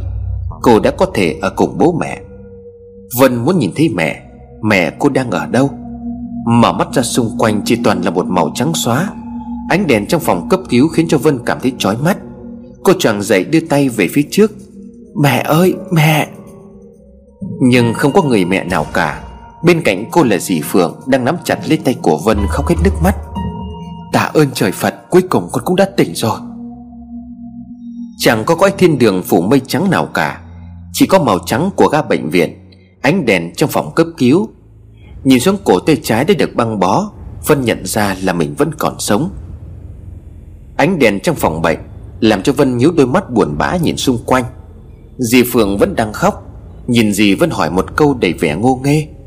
Sao con lại ở đây? Về mặt cô Vân lộ dần sự bỡ ngỡ. Trước đó vài phút, Cô thậm chí tưởng mình đã chết rồi. Đã có nhiều lúc cô thấy hồn mình lìa khỏi xác. Đã có lúc cô đứng đó, Nhìn tấm thân bất động của mình đang nằm trên vũng máu. Vậy sao giờ này cô vẫn còn sống? Tại sao dì Phượng lại đang ở bên cạnh cô trong bệnh viện? Dì Phượng lau nước mắt nhìn Vân để trách móc. Còn còn hỏi gì nữa sao? Tại sao con lại dại dột như thế? Nếu như dì không có đến kịp Thì con chết rồi biết chưa? Cảm ơn trời Phật, Trước khi làm điều dại dột, Con còn biết gọi điện cho dì. Vân không hiểu dì Phượng đang nói gì. Mọi thứ Vân nhớ là không phải như vậy. Vân vào trong phòng tắm, Dùng con dao Thái Lan tự tử. Khi đó đâu có mang theo điện thoại bên người. Mà cô thì không hề gọi cho dì Phượng một cuộc nào. Vân nhìn dì Phượng lắp bắp nói, Là là con gọi thật hả dì? Dì Phượng nhìn Vân không khỏi lo lắng. Ôi con tôi, con mất hết cả lý trí rồi sao? Nếu con không gọi thì làm sao dì biết mà đến? Dì nhớ lúc đó là 10 giờ, Dì vừa cho cô tít ngủ thì điện thoại báo số của con. Bấm nghe thì đầu dưới bên kia có giọng nói là, Dì ơi, cứu con. Dì nghĩ là con gặp chuyện gì, Nên hỏi đi hỏi lại, Nhưng bên đó chỉ có duy nhất một câu là, Dì ơi, cứu con. Giọng nói của con khi đó rất là yếu ớt. Nghe xong mà dì lạnh hết cả người. Nghĩ có chuyện chẳng lành, Nên là dì vội vàng gọi chú lấy xe chạy đến nhà của con. Đến nơi là khoảng 10 giờ 20 Cổng nhà vẫn cửa chính đều mở toang. Bước vào trong nhà tối om, Chỉ duy nhất là phòng tắm có ánh điện. Chú với dì hốt hoảng quá, Khi mở cửa phòng tắm ra, Thì có đang nằm ở đó bất động. Xung quanh toàn là máu, Chú Hùng lập tức cầm máu, Rồi bế con ra xe đến bệnh viện. Cũng may là cứu kịp, Tại sao con lại làm thế hả Vân? Con không thương bố mẹ, không thương gì sao? Vừa nói dì Phượng vừa khóc. Vân thấy thời gian cô từ từ vừa đúng với thời gian dì Phượng nhận được điện thoại. Là nó Nó đã biết được ý định tự tử của Vân ngay từ đầu. Nhưng nó không ngăn cản, Nó muốn Vân hiểu rằng, Dù có làm cách nào đi nữa, Vân cũng không thể tự kết liễu cuộc đời. Nó muốn Vân cảm thấy đau đớn, Nó muốn Vân phải trải qua cảm giác đau khổ, Sống không bằng chết. Cái cảm giác cần nhất được giải thoát nhưng rồi vẫn bị kéo lại Bởi một sợi dây ràng buộc Khiến cho cô quay trở lại với cảnh địa ngục trần gian, Còn đáng sợ hơn nhiều cái chết. Tưởng đâu ở nơi nào đó xa xôi, Vân sắp được nắm lấy bàn tay của bố mẹ. Nhưng tất cả chợt tan biến, Chỉ còn lại đó một hiện thực Toát lên một nỗi buồn u uất. Một viễn cảnh đen tối không lối thoát, Một hiện thực đáng sợ Khi nó vẫn đang hiện diện ngay bên cạnh cô lúc này. Mọi người trong căn phòng dường như bất động, Nó đang ngồi ngay ở cuối giường. Dương đôi mắt màu đỏ hao háu nhìn vào Vân. Nó lẻ cái lưỡi đỏ lòm trong miệng nhoèn miệng cười đầy ma mị. Mẹ vẫn muốn chết phải không? Vân ú ớ không nói thành câu. Cổ họng của cô như có gì đó đang bỏ lộn ngổn ở bên trong. Cô kinh hãi khi từ lỗ mũi của cô, Hai con đỉa trâu to hơn ngón tay cái Đang lúc nhúc chui ra. Cũng cảm giác ở lỗ tai cũng vậy. Vân hò ra máu, Lẫn trong máu là những con đỉa đang ngoe ngoẩy. Vân đau đớn nhưng không thể hét lên. Cả khuôn mặt của cô toàn đỉa là đỉa. Những con đỉa to đủ loại Đang len lỏi chui ra từ hốc mắt, Từ mũi, từ miệng, Từ tai Đang bám chặt lấy cô. Và nó vẫn ngồi đó nhuận miệng cười nhìn Vân để thích thú. Mẹ thích chứ? Vân với tay Văn xin nó hãy buông tha cho mình, Nhưng chỉ có nỗi đau đang dày vò thân xác của cô. Vân không thể cất lên thành lời. Cô cảm giác mình đang bị hút đến cạn máu. Những giọt máu dì thành dòng Khiến cho cô đau đớn muốn chết ngay tại chỗ. Vân, Đưa tay cho bác sĩ xem nào. Giọng nói khiến cho Vân bừng tỉnh. Cô thở hắt mạnh một cái Nhưng vừa thoát khỏi ảo giác. Dì Phượng vừa gọi cô. Bác sĩ đứng bên cạnh giường, Đang khởi trùng dụng cụ y tế. Đôi mắt Vân mở rộng nhìn xung quanh. Cô đưa tay lên mặt sờ soạng, Nhưng không có gì cả. Phía cuối giường nó cũng không còn ngồi ở đó. Vân vừa gặp ác mộng ngay khi còn tỉnh táo. Ác mộng nhưng cảm giác đau đớn đến tột cùng. Trong cơn ác mộng vừa rồi, Vân vẫn còn nhớ như in. Cảm giác hàng ngàn con đỉa bám vào mặt, Rồi hút từng giọt máu khiến cho Vân run rẩy. Dường như nó vẫn còn vương trên da thịt của cô. Bác sĩ tiến lại gần rồi nói, Cơ thể của cháu bị suy nhược nhiều quá, Lại vừa mất một lượng máu khá lớn, Rất dễ gây ảo giác lẫn chấn động tâm lý. Cháu cần phải được nghỉ ngơi và ăn uống đầy đủ. Sáng mai sẽ có người đến đem kết quả kiểm tra toàn bộ sức khỏe. Giờ cháu nghỉ đi một chút. Bác sĩ gắp bông khử trùng bắt tay cổ Vân định tiêm, Thì bất ngờ Vân giật lại. Cô hoảng hốt kêu lên. Vứt nó đi, đừng đến lại gần tôi. Dì Phương lẫn bác sĩ không hiểu chuyện gì đang xảy ra. Họ thì Vân đang lo sợ. Cô lùi vào trong thành giường ôm đầu. Mắt run rẩy nhìn chằm chằm vào ống tiêm của bác sĩ đang cầm. Vì bác sĩ thấy mọi việc không ổn, Liền chạy lại thì Vân lại càng khủng hoảng hơn. Cô đưa tay đưa chân đạp lung tung. Vân nhằm vào bơm kim tiêm hất nó xuống đất. Tiếng cái inox đựng đồ dụng cụ y tế, Những lọ thuốc thủy tinh, Cả cái kim tiêm bác sĩ đang cầm Bị Vân hất lên tung tóe, Đổ vỡ hết cả sàn nhà. Vân thu mình lại một góc sợ sệt điều gì đó Mà mọi người không hề nhìn thấy. Khi bác sĩ cầm kim tiêm tiến lại gần, Thì đó không phải là kim tiêm. Trong vô thức Vân nhìn rõ ràng là một con đỉa Đang ngo nguẩy trên tay của bác sĩ. Điều đó khiến cho Vân hoảng sợ, Vân hét lớn. Hãy tránh xa tôi ra để cho tôi yên. Cô sợ đến chảy cả nước mắt. Cô đưa tay cào cấu khuôn mặt như đang cố gỡ bỏ cái thứ gì đó. Dì Phượng lao đến ôm chầm lấy Vân. Dì cố gắng giữ chặt tay của Vân Để tránh cho cô tiếp tục hủy hoại bản thân mình. Bình tĩnh lại đi Vân, Mọi người ở đây không ai làm hại gì con đâu. Một lúc sau, Vân lấy dần lại ý thức. Cô nhìn lại xung quanh không có con đỉa nào, Chỉ có chiếc kim tiêm mà cô nhìn thành con đỉa lúc nãy Đang được chị y tá nhặt lên cho vào thùng rác. Bác sĩ nói với dì Phượng, Cháu nó đang bị khủng hoảng tâm lý rất là nặng. Qua lời kể của chị thì cháu đang bị chấn động Với cái chuyện gia đình trong gần một năm. Một cô gái mới lớn mà phải chịu quá nhiều áp lực, Dẫn đến việc tự tử thì tinh thần của cháu hiện nay là không hề ổn. Thêm nữa cháu vừa bị mất quá nhiều máu, Sẽ sinh ra ảo giác. Sau này gia đình cần phải quan tâm, chú ý nhiều hơn. Tiếp đó bác sĩ đưa thuốc cho dì Phượng Dặn là khi nào Vân bình tĩnh thì cho uống. Trong phòng lúc này chỉ còn lại hai dì cháu, Dì Phượng ôm Vân rồi nói nhẹ nhàng. Có chuyện gì con hãy kể cho dì biết đi nào. Tại sao con lại tự tử? Dì đã nói là hãy đợi dì mấy hôm nữa. Dì sẽ tìm cách giúp con mà. Ra viện con nhất định phải chuyển về nhà dì ở. Vân ghì chặt lấy tay dì Phượng run rẩy nói, Không được đâu dì ơi, Nó sẽ giết tất cả mọi người. Như cách mà nó giết bà Lanh, Giết mẹ con và giết lão Toàn. Dì Phượng gặng hỏi, Nó là ai con? Con kể cho dì nghe mọi chuyện đi xem nào. Bỗng dưng Vân hét lên kinh hãi, Cô gục đầu vào trong lòng của dì Phượng Tay chỉ về phía cuối giường. Nó kia kìa, nó đang ngồi ở đó, Nó đang cười với dì đấy. Dì Phượng hơi giật mình, Vì bây giờ đã là 3 giờ sáng. Hành lang bệnh viện chỉ còn ánh điện mập mờ. Những phòng khác hầu như đã tắt điện cho bệnh nhân đi ngủ. Chỉ còn phòng của Vân là sáng đèn. Tuy nhiên theo cánh tay của Vân chỉ, Thì dì Phượng không thấy gì ở cuối giường cả. Vân sợ đến mức không dám ngẩng mặt lên nhìn. Là một người công tin và tâm linh, Dì Phượng ôm chặt lấy Vân, Mồm lẩm nhẩm niệm kinh Phật. Đèn trong phòng bỗng dưng chấp nháy liên tục. Vân toát mồ hôi lạnh ướt đẫm cả chiếc áo bệnh nhân. Một luồng khí lạnh thổi qua căn phòng, Khiến cho dì Phượng lạnh buốt cả sống lưng. Rõ ràng là dì Phượng cảm nhận được có cái gì đó không bình thường trong căn phòng này.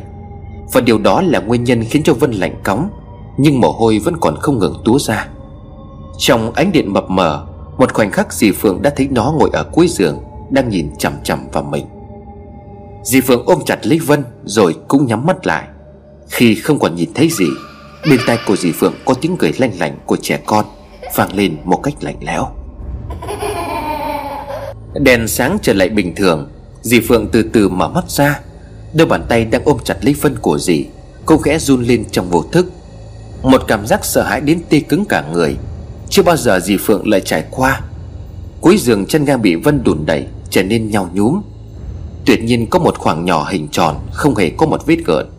Cứ như có một đứa trẻ nào đó ngồi vào đó từ đầu đến giờ. Vân vẫn tỏ ra sợ hãi. Hai bàn tay cô đang cào xé hai cánh tay của chính mình đến dớm máu. Cô mà to đôi mắt đỏ ngầu rùng rợn Đôi mắt của người sắp trở nên điên dại. Nhìn dì Phượng cô lắp bắp. Nó đi rồi. Vân dần thả lỏng cơ thể. Dì Phượng nhẹ nhàng đặt Vân xuống. Tay của dì vẫn nắm chặt lấy tay của Vân. Dì Phượng cũng nói, Nhưng giọng nói cũng đã phần thẳng thốt. Còn đừng sợ, Đừng nói gì thêm gì nữa. Dì đã hiểu hết rồi. 4 giờ sáng, Bệnh viện càng lúc càng trở nên tĩnh mịch. Dì Phượng cũng đã khá mệt mỏi.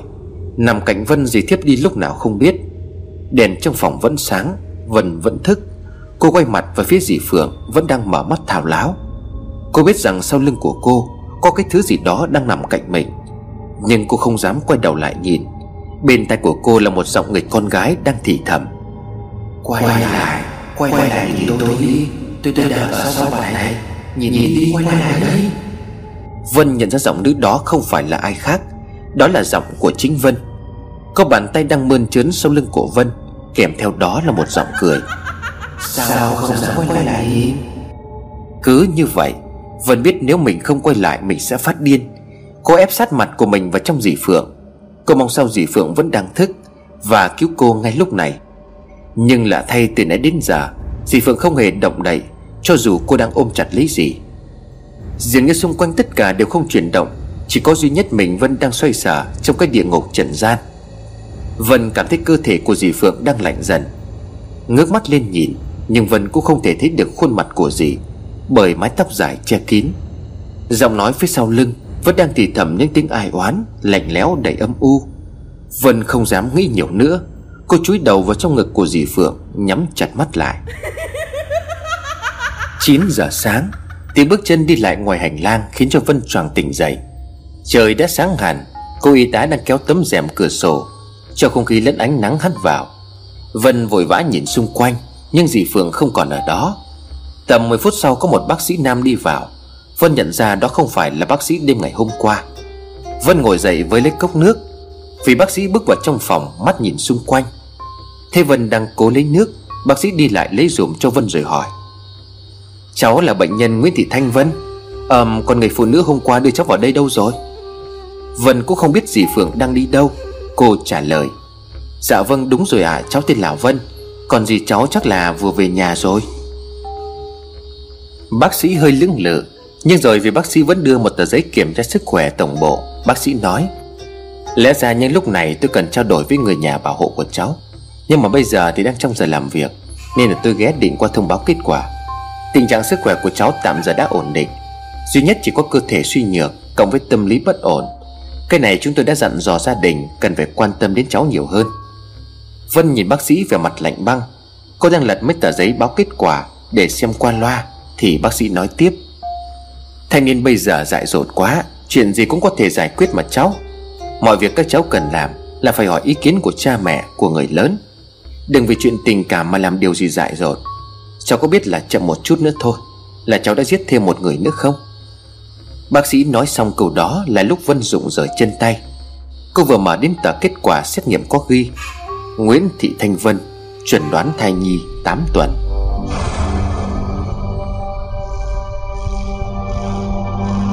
Như có tiếng sét đánh ngang tai, Vì bác sĩ vẫn tiếp tục nói, Phải biết giữ gìn cháu nhé, Trẻ con nó không có tội tình gì đâu. Cháu còn người thân ở bên cạnh, Dù thế nào thì cũng đừng nghĩ đến cái chết. Lát nữa nếu có người bảo hộ của cháu đến, Thì bảo lên phòng bác sĩ Đức trao đổi thêm. Giờ thì cháu nghỉ đi, Sức khỏe không có gì đáng lo ngại cả. Chăm tầm bổ với vui vẻ lên Thì mọi chuyện sẽ qua. Vừa lúc đó có cô y tá ghé vào, Gọi bác sĩ Đức đi thăm khám ở phòng khác. Vân lúc này vẫn chưa khỏi bàng hoàng, Cái thai là của lão Toàn. Tại sao cuộc đời của cô lại có thể nghịch cảnh đến mức độ này? Một lát sau, dì Phượng bước vào trong phòng. Trên tay của dì nào là cặp lồng Bánh trái, hoa quả Đường sữa lịch kịch Đặt hết đồ lên trên bàn Dì Phượng long mồ hôi thả dốc. Sáng dì đã chạy sớm đi mua cháo cho con Mà không ngờ người ta xếp hàng đông thế. Đợi mãi đến lượt xong còn chạy về đi mua hoa quả Với mấy cái thứ lặt vặt này. Khiếp thật bây giờ sao lắm người bị bệnh thế? Sáng thấy con ngủ nên là dì không có dám nói. Cả đêm qua con mệt mỏi quá rồi Dậy ăn đi con. Liếc thấy Vân đang cầm tờ giấy gì đó Dì Phượng hỏi. Giấy tờ gì đó con, đưa dì xem nào. Vân đưa giấy kiểm tra sức khỏe cho dì Phượng. Dì Phượng đọc xong rồi cười hớn hở. May mà không có vấn đề gì, Bác sĩ chỉ nói là suy nhược cơ thể thôi. Tạ ơn trời Phật, Mà thôi con ăn cháo uống sữa đi nào. Vân nhìn dì Phượng cười gượng gạo, Đột nhiên Vân nắm tay của dì nói, Dì ơi, con khỏe rồi, Dì con mình ra viện đi. Ở đây mùi thuốc sát trùng con cảm thấy khó chịu lắm. Mình làm thủ tục xuất viện luôn bây giờ nhé dì. Dì Phượng nhìn Vân lo lắng. Không được đâu con, Mới có được một ngày sau về được, Con cứ ở lại đây vài hôm nữa cho nó khỏe hẳn. Nhìn con còn xanh xao lắm, Khổ thân con. Vân nặng nặc không chịu, cô nài nỉ. Nhưng mà ở đây ồn ào với lại toàn là người bị bệnh, Lạ nhà con không có ngủ được. Dì thấy đấy, Bác sĩ nói là con chỉ bị suy nhược thôi. Giờ con cũng đã nghĩ thông rồi, Con không làm gì dại dột nữa đâu. Dì cho con về cho con thu xếp đến ở với dì. Đi mà gì, Dì cho con về con ăn hết đồ gì mua. Thấy vẻ mặt năn nỉ Cùng những lời nói khá hợp lý Lại thêm điều kiện về nhà ở Dì Phượng miễn cưỡng chấp nhận. Chỉ chờ có như vậy Vân vội vàng thay quần áo Rồi cùng dì Phượng đến thanh toán viện phí Rồi ra về ngay trong buổi sáng. Lúc thay quần áo mà dì Phượng mới mua mang đến Trong tay của Vân kéo vỏ nát một tờ giấy Rồi nhẹ nhàng đút vào trong túi quần. Hai dì cháu nắm tay nhau bước ra khỏi bệnh viện. Trên khuôn mặt của dì Phượng là một nụ cười tươi rói Dì vui vì sau một đêm, Cô cháu ương bướng của mình lại thay đổi nhanh như vậy. Vân nhìn dì Phượng cũng là một nụ cười, Nhưng đằng sau nụ cười đó là một sự đau đớn tủi nhục, Là một cây thai ngoài ý muốn. Căn phòng bệnh viện sau khi bước ra, Vân vẫn còn nghe rõ giọng cười lanh lành Ma mị của nó Đang vang vọng khắp bệnh viện.